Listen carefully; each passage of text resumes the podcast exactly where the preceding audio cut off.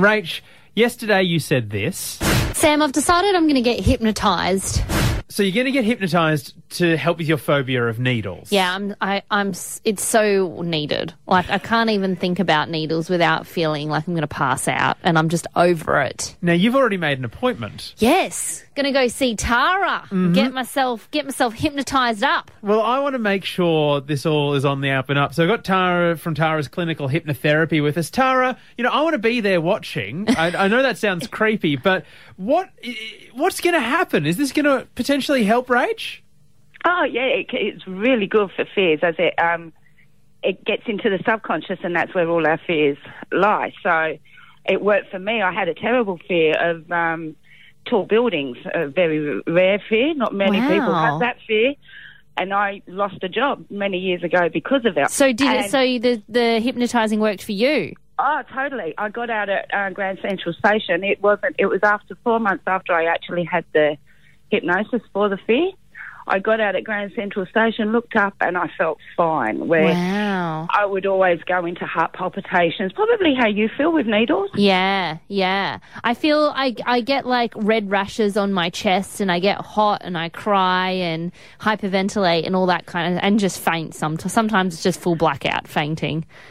Do you remember, Rachel, if there was any time in your life where you had a bad experience with a needle when you were younger? No, see the thing is I have thought about this so much and me I've even asked my mum if there was any experiences she can remember and we can't pinpoint anything in particular that was traumatic for me. It just could have been a, just a fear that you've just got. I mean, it could have even been a, a child really crying at school for an immunisation. Potentially. On- yeah, you took on that fear. Yeah. So, So, how often do people come and get like uh, hypnotized for fears? Like, is this a really regular thing that works for Oh, people? Yeah, yeah, Yeah? totally. Yeah, we, I do fear of heights, fear of flying, fear of spiders, fear of dogs, And fear so, of water. So, yeah, lots of fears. and how they long is? Yeah, sorry. Sorry, sorry, Rachel. Yeah, No, the, you're the fears sit in the um, subconscious level. So, as the hypnotherapist, that's what we do. We shut up your conscious mind, which is your body.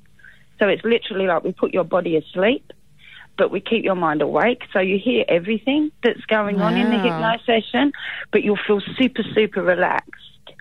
And the more relaxed that you can actually get, the better it works. And that's like shutting up your conscious mind, accessing the subconscious, and changing the way that you think about needles. Right. Oh well, I'm so excited to get this done. I'm so excited. I'm excited. I just need you to promise me, Tara, that you're not going to let Sam make me cluck like a There's chicken or no something like way, that. no. And you would hear that, Rachel, anyway. You would hear that. So if Sam sort of butts in and says, Hey, Rachel, you know, you'll say every time you walk past the eggs and Coles, you'll cluck like a chicken.